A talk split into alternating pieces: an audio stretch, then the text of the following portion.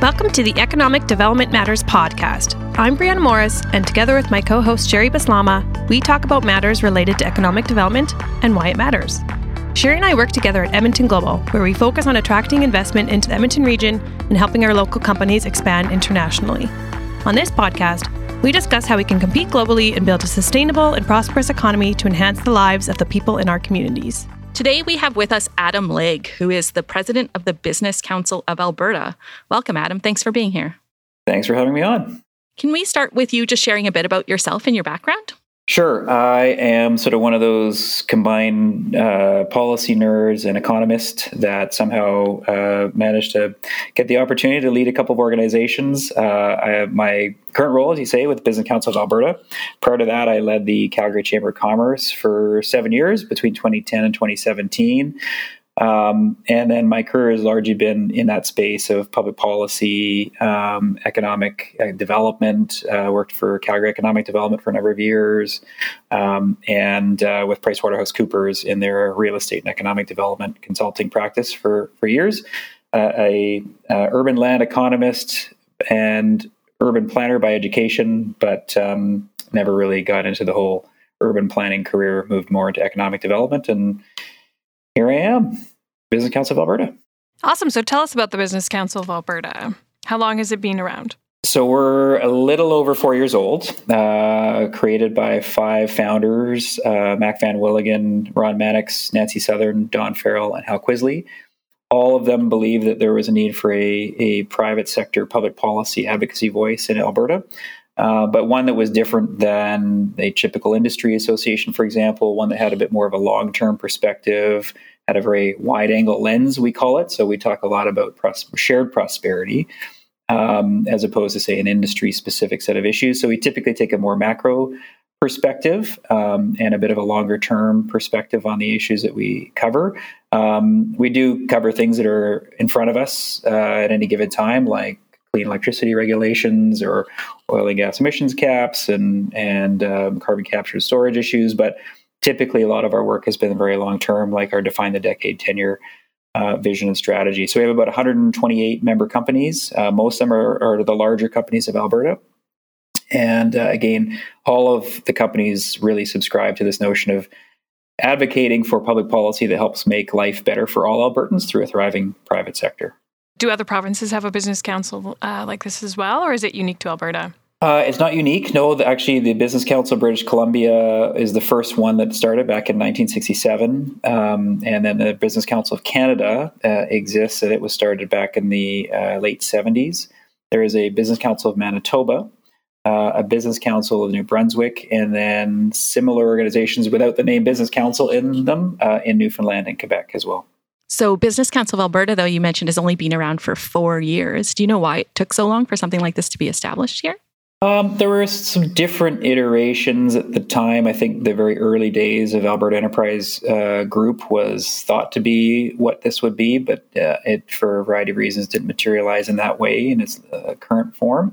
Um, the um, the the chambers uh, and particularly Alberta Chamber was deemed to be an excellent organization, but was generally more small community focused. Um, and so this, uh, I think, was a culmination of just some political realities. To be honest, when we had uh, NDP provincially and, and Liberal federally, that was some concern about some of the sort of uh, call the the, the business. Um, uh, environment and some of the the economic issues that were being tackled or not tackled at any given time. So I think it just sort of all came to a head um, in in that time of sort of late sort of 2018 um, that got a bunch of business leaders and the founders together to say the time is right uh, for this kind of organization.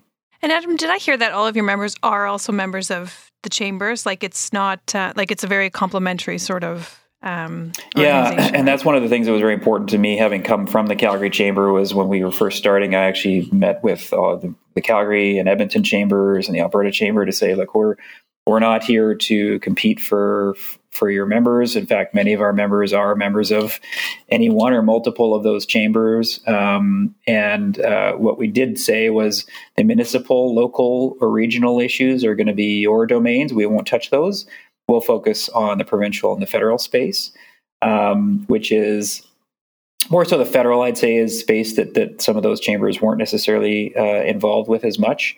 Um, the provincial space, obviously, clearly with the Alberta Chamber, et cetera. But um, we we very much wanted to be supportive and complimentary and um, I think we've we've done our best to engage and work with the not only the chambers but the economic development organizations in the communities throughout Alberta for sure. Can you walk us through sort of how you determine as an organization what your priorities are for advocacy? It's a, it's a bit of an art. There's no real science to it. So we do a few things. One is we're always keeping uh, tabs on current affairs. What's the key critical issues for our business? So I'm talking to our members pretty regularly to understand what are their business pain points, what are their public policy pain points, um, what is it that they think are priorities for us to be working on. We then look at the current affairs landscape, what's going on generally in the economy and in the country and in the province. And then thirdly, we look at really what are the government priorities and what's coming down the pipe in terms of their different legislative agendas. Um, the the most challenging thing is to try and take a topic that's important to you but has nowhere on the radar of government to try and affect public policy change. You kind of have to work with the tides that flow mm. um, in government, and so we try and find so that we can build something that is generally in line with a set of priorities that they have so you said take all of that, mix it together, and, and that generally identifies the the policy priorities that we do. We are I don't know if I don't know if it's unique, but we we generally only have one major project on the go at any given time. We've decided intentionally to do fewer things but do them better. Um, we do a variety of different commentaries or uh, analyses at a, at a very um, high level. Um, and so we'll have, say, two or three of those on the go at any given time. But in terms of deep public policy, what we call task force work, it's really just one at a time. And that enables us to really get a bit deeper than than we could if we were trying to tackle four, five, six things at any given time. Yeah, absolutely. So at Edmonton Global, we loved your Define the Decade report, um, but your most recent one, uh, the Future Unbuilt report, I think uh, we'd like to dive into that a little bit with you. Um, so tell us about that project. What is the main focus of the, the Future Unbuilt report? In a nutshell, it's about how do we get uh, good projects happening and how do we get good projects approved faster in this country? Um, it's a culmination of things that, we, for many, many years, we've often heard that it is very challenging to get things built in Canada because the, the regulatory and approvals process is so long. Um, it, the the external reputation of Canada as a place that just can't get things built in. Um, and and just many many major projects that need to happen uh, if we're going to be hitting our emissions reduction target. And and it was at a meeting um, I'd heard I heard that sentiment quite consistently from our members for for many years. In fact, even back in my chamber days. Um, but it became really apparent when uh, we began to hear from Minister Wilkinson at the time all of the the emissions reduction targets that the country has put in place, what that would mean from an industrial development standpoint. And I can remember uh, turning to him at one of the, the roundtables that we had and said, Minister, know, frankly, these targets are so ambitious that, that our own regulatory process is going to get in the way of of getting things built to hit these targets. And he said, "Yes, we know absolutely know it's an issue. If you have any recommendations, let us know." And so we struck this task force to really try and say, how can we speed up the process, keeping the quality and the integrity of the environmental reviews and the indigenous consultations front and center um, but how do we make them happen faster? Because if we are going to hit any of our emissions reductions targets as a country, we need projects to happen very quickly because it is six and a half years to 2030. Um, and if we take too much of that time in just reviewing projects and getting them approved, they won't be built in time to affect the emissions reduction profile. So uh, it was really sparked through that consistency of the issue that, that business was facing. It was it was uh, struck because of the imperative to get things happening quickly uh, to hit our emissions reductions targets. As we've sort of paraphrased in the report, the typical regulatory process was built to ensure that bad things didn't happen. We now need to figure out a way to improve the system so that we make good projects happen quickly. So that's really the the genesis uh, of it all. Thanks for highlighting that. I think I actually wrote that down. Um, the report says regulatory systems have been set up to keep bad things from happening. Now we need them to enable good things to happen quickly. I think that's so critical. Uh, who was all involved in the task force, Adam?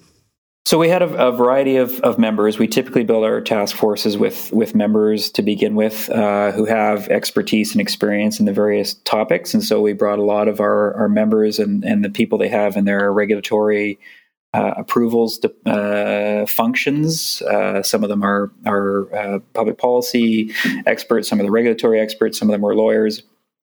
And then we augmented that with some people who had had some some direct experience. So we had. Um, it was chaired by Sarah Schwann from Pembina Pipelines, co-chaired or vice-chaired by um, Rob Bourne at Enbridge um, and then a number of other members, but then also asked people like Ian Anderson, the former CEO of the TMX uh, Trans Mountain Pipeline project, to be part of it. Uh, we had um, a couple of people who have had experience in the regulatory approval system uh, through the um, the National Energy Board, et cetera. So augmented it with a little bit of expertise. We brought in um, the, both the Canada West Foundation and the Business Council of British Columbia. Both have a really strong expertise in this area, and so it was a bit of a, a bigger team than normal, a bit more of a broad team than normal. But it's such an important topic and one that's really so highly specialized that you we needed to bring in the the right people to make it uh, to make it the best team possible. So, what are some of the things you you identified in your report? Um, uh, like, what what are some of the major hurdles um, that that that's causing projects to be so slow?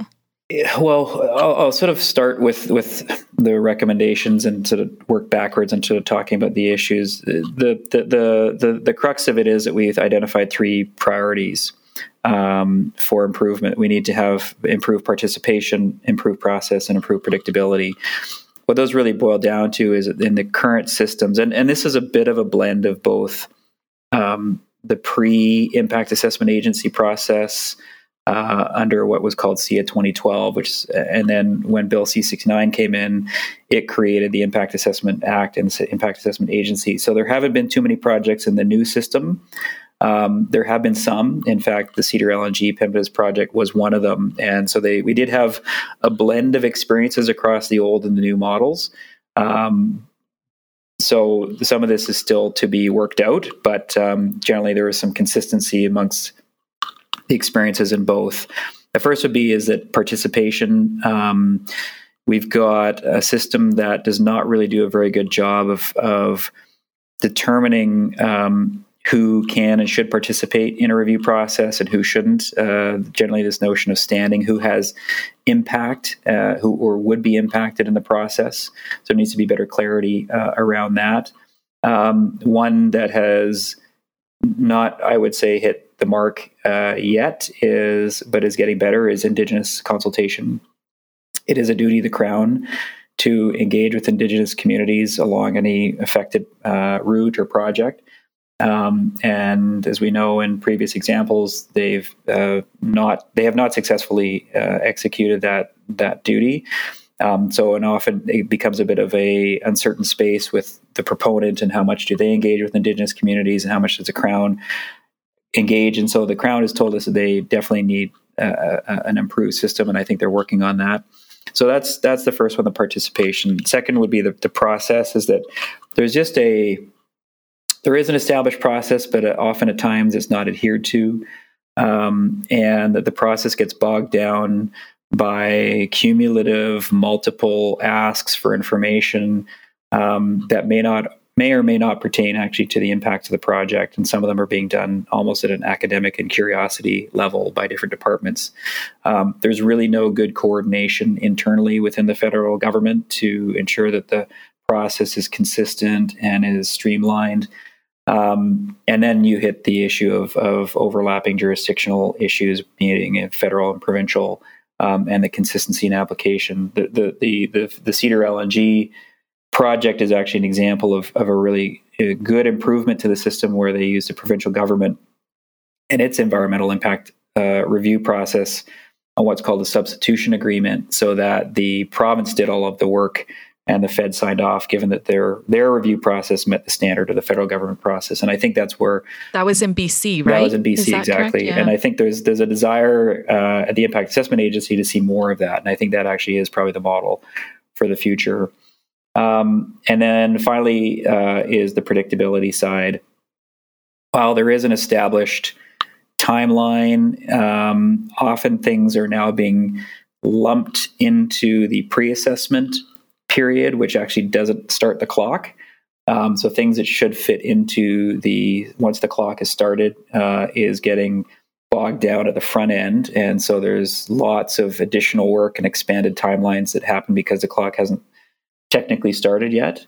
Um, there are there's a there's a, a, lack of understanding of how some of these um, timelines will affect construction windows. For example, if depending upon where the project is, construction windows of up to a year can be lost if there isn't something that starts at a certain period. So um, the review process typically don't factor those into consideration, which they should.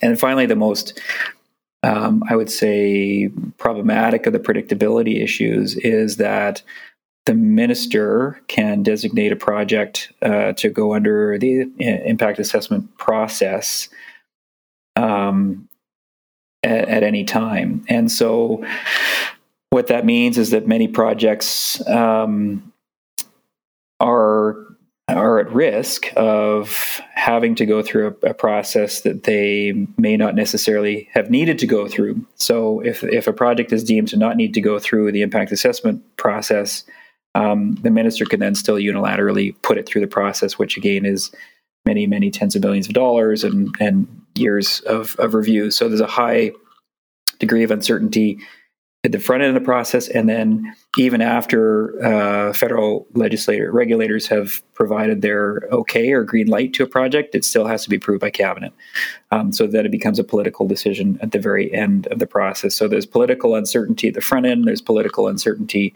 uh, at the back end, and there have been a number of projects that have sort of succumbed uh, to that. And uh, uh, Enbridge's Northern Gateway is a perfect example of uh, where political perspective came in and, and, killed the project at the very end of a process. So, those are really the three issues uh, participation, process, and predictability. And, and so, we've tried to develop some solutions to tackle all three.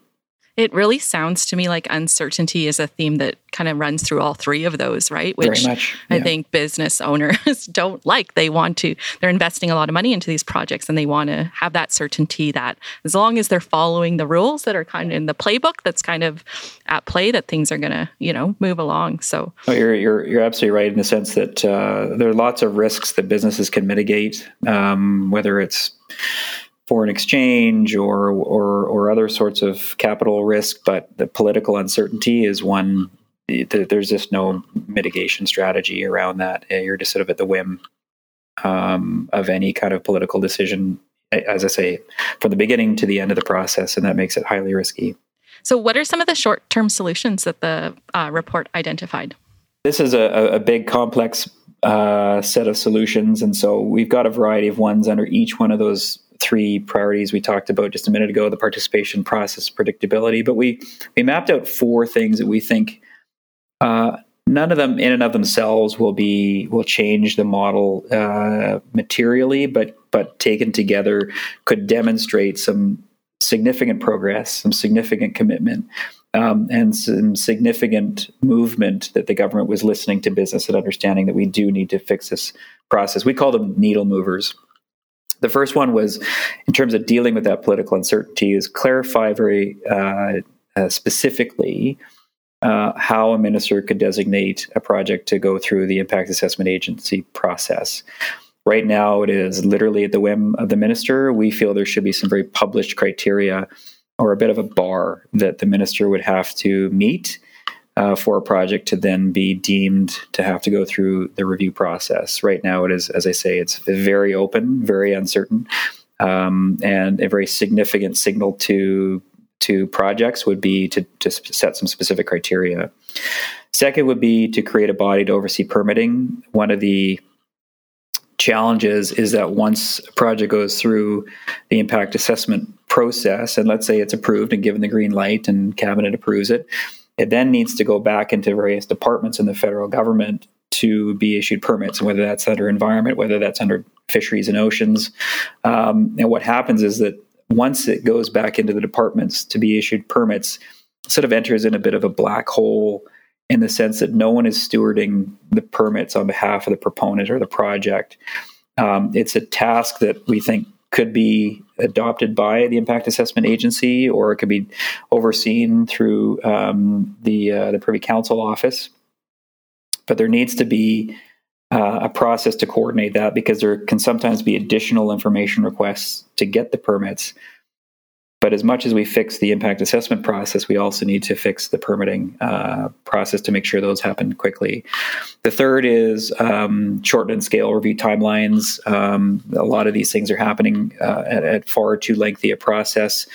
And the Act itself actually enables the project review period to be scaled based on the complexity of a project.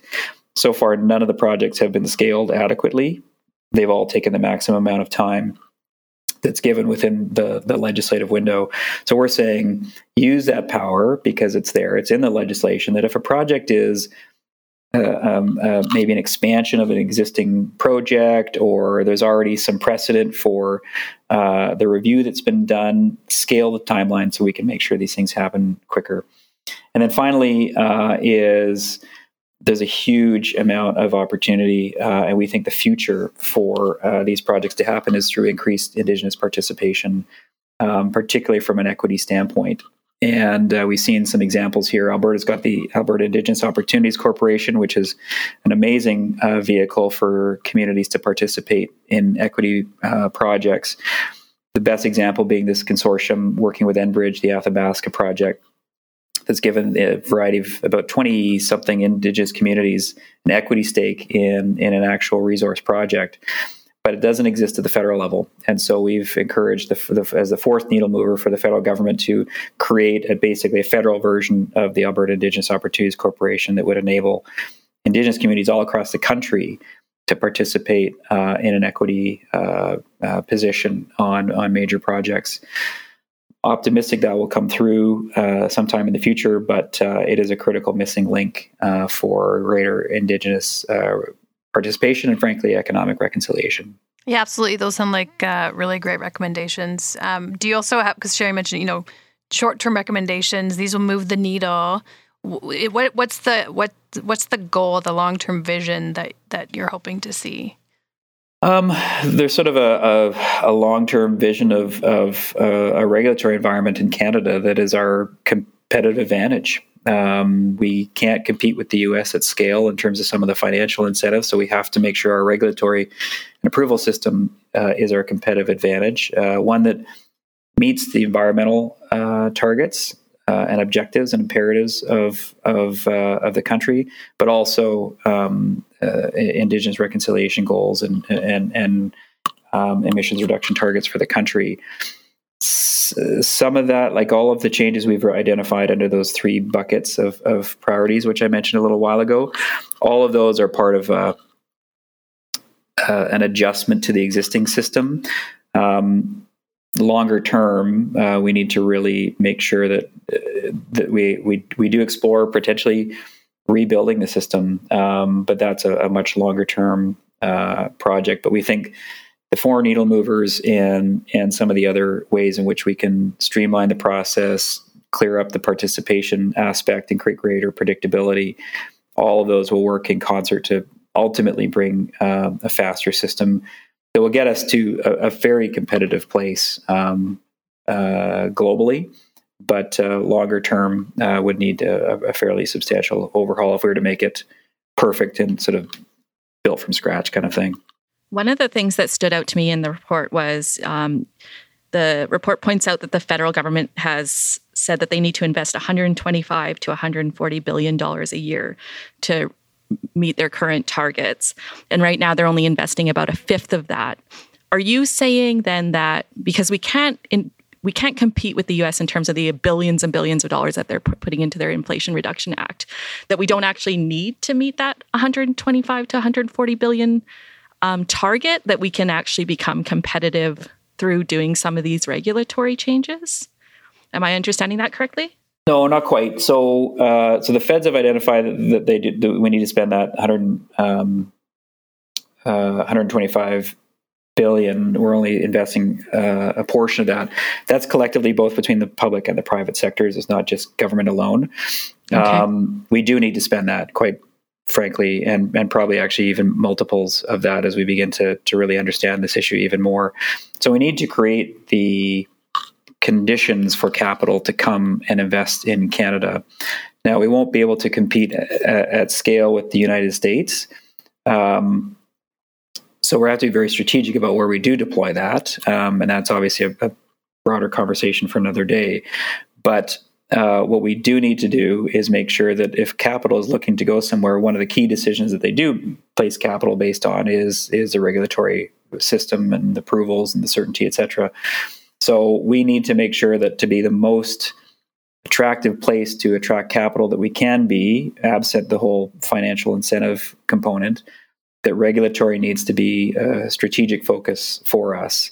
And for us to be able to attract that that those billions and billions of capital needed to decarbonize, um, our regulatory system needs to be far better and faster than it is now.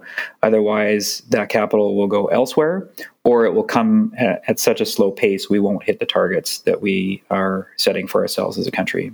Interesting. Great question, Sherri. And yeah, that's interesting, Adam. Um, so the report's been out for a, few months now, I think. How has it been received so far, uh, especially within the federal government? Yeah, we launched it on June 15th uh, in Ottawa, and I'm, I'm very happy to say that it's uh, received great, great, great attention. Um, we we've met with uh, senior officials from all across the federal service, uh, including the clerk, uh, John Hannaford. Uh, we met with Minister Guilbeault, Minister Wilkinson. Uh, I spoke to Minister Freeland about it uh, just last week. So it is it is in it is in the system. Um, I can tell you that it is one of the top priorities for it. To, right now, it is is being overseen by PCO, the Privy Council Office, which is that they call it central, the the body that oversees much of the work in the in the public service. They've been tasked with coming up with a a work plan to uh, improve because the budget 23 did include money to improve the regulatory approval process in Canada. PCO has been tasked with coming up with a work plan to achieve that. Uh, we are working with them right now in terms of implementing that, and that our report goes in as a key body of work to help inform the recommendations that they'll put forward to uh, to government in terms of streamlining and improving the process.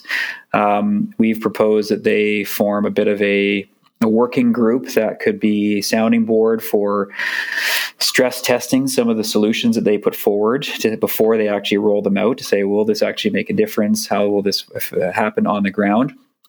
And that we would be part of that, and some of the members that we had as part of the task force would also be part of that to, as I say, stress test the solutions they come up with. But I've we've been we've been told that we'll be actively engaged as they do the work in the, the latter half of the year to come up with the recommendations needed. So I'm very optimistic um, that uh, BCA and its its task force members will be uh, highly engaged in in the solutions that come forward, ideally by the end of this year or, or early in 2024.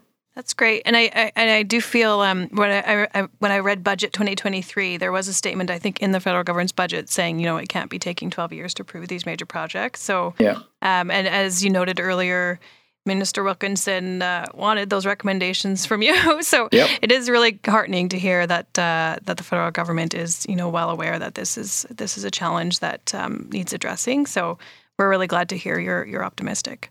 Yeah, it's one of those rare moments uh, in my career where what we've been working on is exactly what his government is wanting and is focused on. Oftentimes, you don't necessarily have their attention at the highest priority level, but uh, this is one project where I think we do, and um, so it uh, it's something we we were told. Prime Minister's office uh, called it the the best piece of work in the country on this topic so far. And um, and Minister Wilkinson, when he was in Alberta during Stampede, said that he basically agrees with pretty much everything we've we put in the report. So I'm optimistic that that we'll see some some meaningful progress uh, as the as the system is transformed and improved. And fitting too, I think that it's coming out of Alberta where we have such a long history of delivering on the, these big infrastructure and energy projects. So kudos. Yeah, no, absolutely. This is we uh, we roll up our sleeves and figure out ways to get things done here. So very proud of proud as part of it. Adam, what's the what's the next big uh, project, uh, research project for the Business Council? So we are working right now on a project uh, we're calling the prosperity driven uh, immigration, and uh, it's sort of a premise around two pieces. One is that um, we want to make sure that as the federal government looks to retool the immigration system, which they are, are doing right now, um, that it's done in many ways to meet the needs of the workforce. Uh, we have some points and scoring systems that don't necessarily align to what employers are needing now and into the future. So there's some real opportunity to to adjust that. And then the second part is how do we make sure that we set uh, uh, newcomers to Canada up for success? We've got very uh, ambitious and increased targets for immigration in the country, um, but it doesn't look like we're getting corresponding resources to help settle uh, those folks in Canada. So whether it's things like uh, language support or whether it's housing, whether it's uh, credential recognition, uh, whether it's connections with community. We want to make sure that uh, everybody is set up for success, so that uh, that uh, that new immigrants very much can be part of Canada's improved economic performance, our improved productivity, uh, meeting the needs of Canada's companies.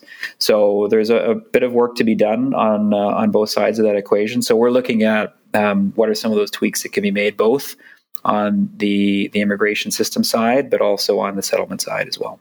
Super timely and super important. I look forward to hearing the outcomes of that work. I know talent is a critical issue for most um, businesses today, and I know we've got a lot of mega projects that are, you know, planned to to happen in our region, or you know, the, companies are exploring and that's been i think one of the biggest worries are we actually going to have the workforce to support these big projects so exactly as you look at the the build out of canada's um, decarbonization efforts whether it's ccus whether it's lng whether it's hydro solar wind you name it um, i think the the big question mark on many companies minds is if we pull the trigger on all of this um, will we have the people to, to build it all and i think that is probably the bigger question than than the money side of it is will we have enough people? Absolutely.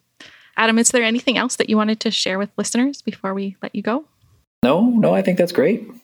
Well, thank you so much for your time today. Um, uh, policy nerds like me love this kind of conversation, and yeah, it's uh, yeah. Well, no, thank you guys for taking an interest in this in this project in, in us, and and um, you know, I, I, think there's there's real opportunity here for Canada to be competitive in the space, and we just have to be very intentional about about making it right for for for emissions reductionist targets and getting good things built quickly. So, thanks for taking an interest in it and profiling it. Appreciate it. Thanks again. Thank you. That's a wrap for today. Thank you for tuning in to the Economic Development Matters podcast, brought to you by Edmonton Global. For more information about Edmonton Global or to get in touch, visit our website, edmontonglobal.ca. Follow us on social media on Twitter, LinkedIn, or Facebook, and don't forget to follow us on your favorite podcast platform so you'll be among the first to know when a new episode drops. Thanks for listening. We hope you learned something new about why economic development matters.